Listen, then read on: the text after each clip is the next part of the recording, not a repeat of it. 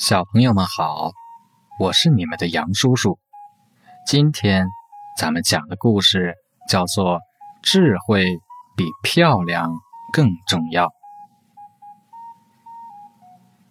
很久很久以前，有一个苹果很爱嫉妒别的生物，它埋怨自己不够漂亮，一直像一只小兔子一样，不敢出去。找朋友玩儿，直到有一天，他看到一个和他一样难看的东西，就是胖大海。他们俩很聊得来。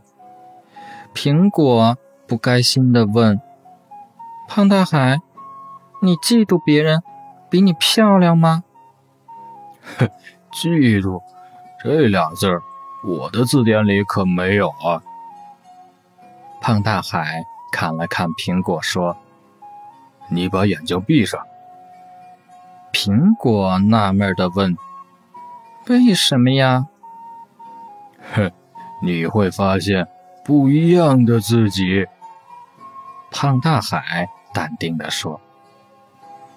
这一天，苹果睁开惺忪的双眼，突然激动的大声呼喊。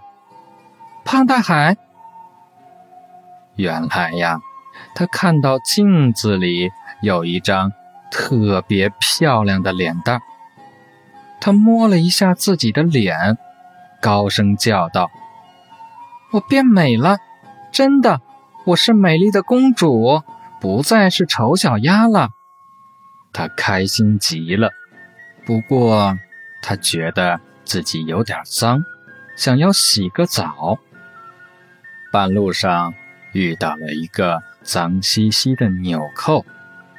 纽扣的性格特别开朗，还没等苹果开口，就叫了起来：“你好，苹果小姐。”苹果友好的一歪头，说：“一起洗澡吧。”纽扣有些不高兴：“不用了，我喜欢现在的自己。”嗯，难道爱美不好吗？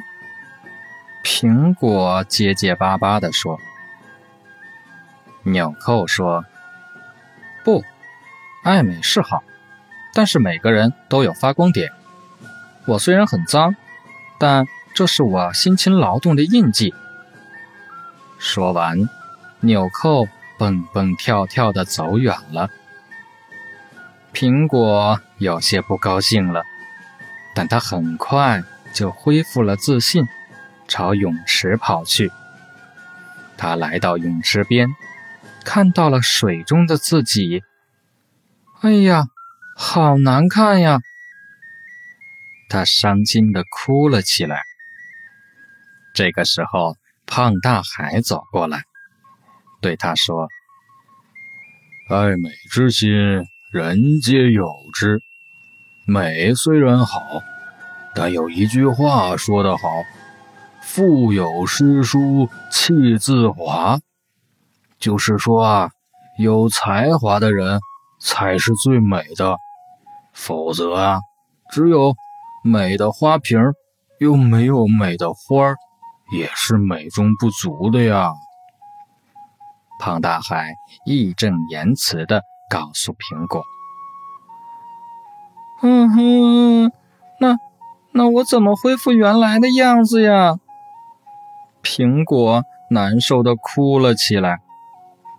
胖大海说：“现在你有两个选择，智慧或者漂亮，你只能二选一。漂亮？嗯，不。”我选择智慧。苹果说完，一瞬间，它就回到了原来的样子。在阳光明媚的草地上，苹果躺在那里晒太阳，心情特别的好。看来呀，智慧果然比漂亮更重要。小朋友们，你们觉得呢？